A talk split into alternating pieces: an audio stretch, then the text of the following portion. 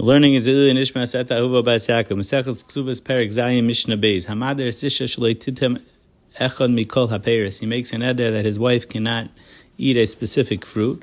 Yetziv Yiting Ksuva, and the halacha is that he divorces her and exits the Ksuva. So the Gemara asks, that what do you mean? In the last Mishnah we said that Ad Shaleshim Yoim Yamid Parnas, and over here right away we say Yetziv Yiting Ksuva. So the Gemara says, Bishlema, according to Rav, that we said in the last Mishnah, was talking about Mefaresh, that he spoke out.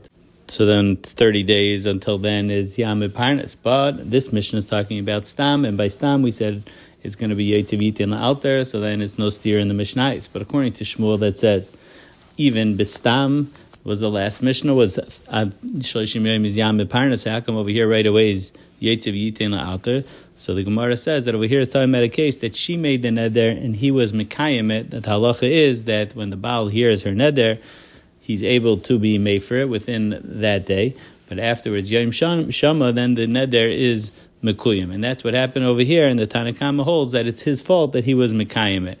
And the Ran explains, Taisus Yontif brings this down, that in the last Mishnah, if he made the neder, so then he, she's able to tolerate it because she thinks that he was got upset, so he made a neder. But over here, where she made the neder, he was fine, and yet he goes ahead and he's shaisik and he makes the neder be mekayim. So now she thinks, oh, he hates me. So then it's yaitziv eating ksuba right away.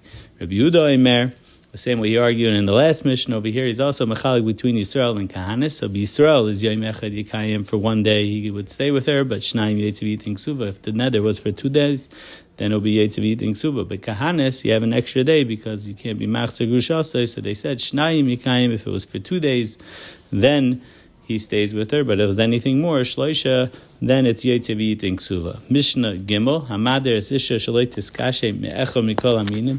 So it would be the same halacha over here that's talking about that she made the neder and he was me kayimit. So that's why over here it's also yetzev eating ksuva. He divorces her and he has to pay the ksuva right away. Rabbi Yetzi Omer, it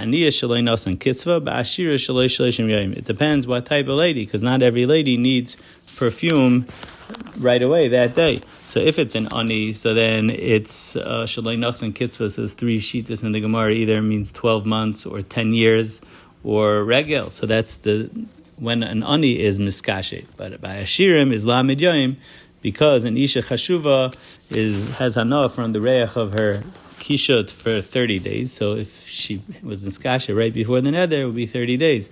But anything more than 30 days is Yetziv Yiting Ksuva.